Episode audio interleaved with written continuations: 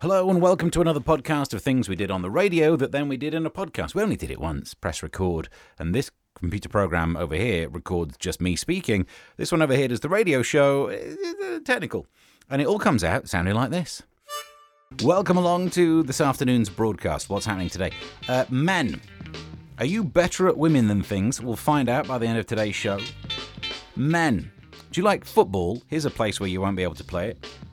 Men, it's not just a man-related one, but if you are in charge, man or woman, if you're in charge of mowing the lawn, I got bad news for you if you think you found a shortcut. And how do you entertain the children for not that much money during the holidays? This would have been a useful thing to do if we were actually a useful show. Instead, I'll be reading out advice and mocking it. All of that on the way. Look, it's holiday time. Lots of people going on holiday. Not sure why you would. We might complain about our weather, but at least you're allowed out in it. So hot in parts of Europe that people are just like, no, just stay indoors. Imagine if you saved up for your holiday of a lifetime, went to Greece or somewhere in the Mediterranean, and it was like, no, you better just stay near that air conditioning for you. No, because everywhere's on fire. But instead, here's a holiday nugget for you. According to a survey, more than half of singletons are looking for a holiday romance this year. A fifth are more attracted to people from different places. This is according to the dating app Bumble. I think I know what's going on here. And this is one of the best reasons to go on holiday rather than have a staycation. Remember when that was all popular? The idea that you just stay where you are. You have a holiday at home and go and do things. The problem with that is, if you have a holiday fling whilst staying in your own home, you have to see those neighbours afterwards, don't you? I mean, I'm not that close to my neighbours, but if for a fortnight a year you just have a fling, it's just going to be awkward when you're putting your bins out. Imagine that on a Friday, or whichever day yours is. It can be expensive. I know the news was telling us that inflation was surprisingly low. It was down at 7% rather than 8 or 9, which still means things are going up by 7%. And we're meant to be happy about this. And then on top of that, yesterday we heard that the markets responded to the lower than expected inflation rate by making the pound worth less. Honestly, we can't get a break. But here's something that's useful. How do you entertain the kids for very little? Keeping the youngsters entertained without breaking the bank this summer. According to some top tips here, water fights, free museums and nature walks are among the best ways to keep the kids entertained. Parents' top 10 lists are cheap cinema tickets. Good luck trying to find those. Camping in the garden. We're just going to sit in the garden and pretend you're watching a film, knock yourself out. And treasure hunts. Well, surely that's expensive, isn't it? Treasure? Well, you've got to buy treasure. What, like silver and gold? And bury it. Let's scrap that one and get me a pen. That one's gone. So what else we've got left on here? Nature walks. Yeah, do that in the back garden. It's even easier, isn't it? Let's get that one tick. This one about water fights. Nah, I know what you mean. It's kind of a cheaper way of entertaining. It's cheaper than Laser Quest, but have you seen the state of our water in this country? Firstly, I don't think it's that cheap if you're on a meter. And secondly, these water companies are leaving some awkward stuff in our water these days. You don't want to get a kid hit on the side of the head with one of those. Oof. This news story has taken me by surprise. According to a survey, 1 in 3 men think that they're better footballers than the Lionesses. These fellas think that they are more than a match for the professional female stars who launched their bid for the World Cup. Oh, you know, the ones who are really good at winning stuff. All right, yeah. And what I like about this survey, in a sense, obviously it speaks of a hubris of 1 in 3 blokes who think, oh, what, women playing football? Oh, better that way.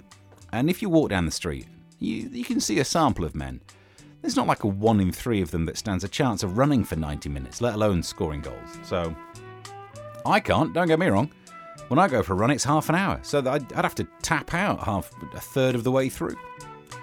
I'm talking about the football. Well, but what I love about this survey, if you think about it, is this is exactly what you should say in a survey, because no one's ever going to find out.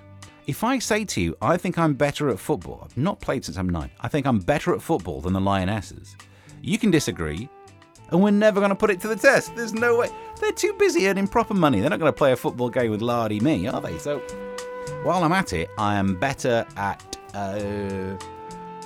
cricket than the ladies' cricket team. I can swim better than all the lady swimmers. What else? Karen Brady. I would be far better at being an apprentice sidekick. Basically, as long as we can't put it to the test, I'm going to claim it as a win. This has bothered me. Homeowners, this must be really annoying. This must annoy you. If you've got artificial grass, you'll be upset by this story. Homeowners who've replaced their lawn with artificial turf have been told that they still need to water it. Why? Pretend? What? Apparently it's to stop it getting too hot. Many who opted for the plastic grass cite environmental benefits. You know, it saves on water. But now, fake lawn firm Easygrass has advised owners to turn the taps on in the hot water.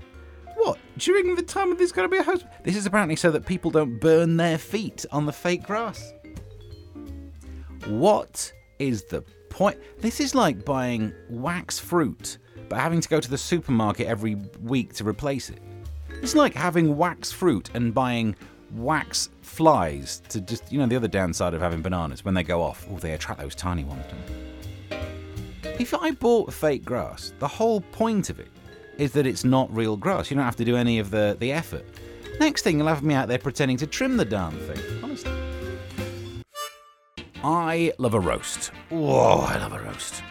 It's one of my favourite foods. I think the roast is not just a food, is it? That's the whole point of it. It is a mixture of various foods. It is an ensemble. It's like jazz. You've got the rhythms being held down by the staples, by the vegetables.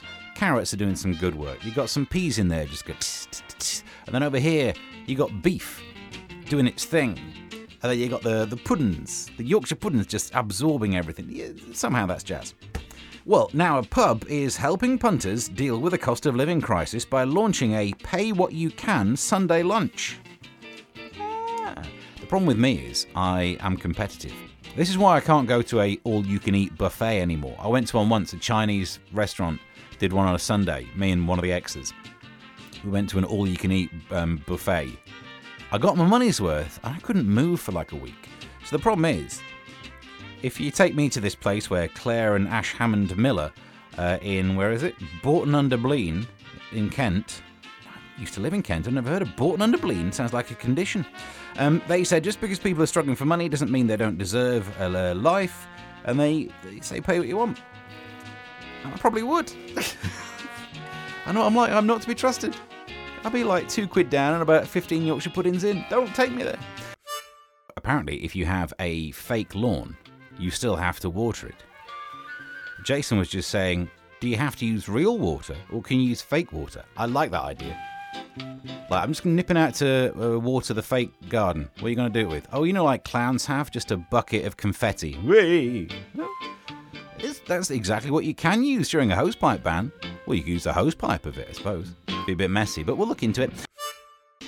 Boffins. Uh-oh, there's a new story about boffins. Boffins have predicted that the first competitive football match will take place on the moon by 2035. Well, just after half eight. Then. The Institute of Engineers and Technology, IET, just working out that's not spelling a rude thing, has said that the first lunar football rulebook needs to be ready. Wants children to design a kit for the first outer space team, Moon United. Here's the thing. Surely you can't have Moon United because then there's no other teams on the whole moon. You need local football. It's about grassroots. Not that there is grass, but it's artificial grass. You'll have to water it, and there's no water up there, so it's a nightmare. But like Sea of Tranquility Wednesday. That's all I know about the moon, the Sea of Tranquility. There are some other seas up there, aren't there? I like this idea, actually, of football being played up on the moon. Competitive football. Because that way, because of the lack of gravity, all that's going to happen is the whistle gets blown, the first kick just launches the ball. That's it, game over, we lost the ball. That'll be the podcast done. Just tick that off. Thank you for listening this far in. I say this far in, what's it like, 10 minutes or something? It just keeps you up to date with some of the pointless stories. Just because news can be a bit heavy sometimes, and this is definitely lightweight. So I'm aware of that. All you need to do is subscribe to wherever you found this, and you can have the option of a little pick-me-up whenever you log into your podcast appery. Till next time, bye.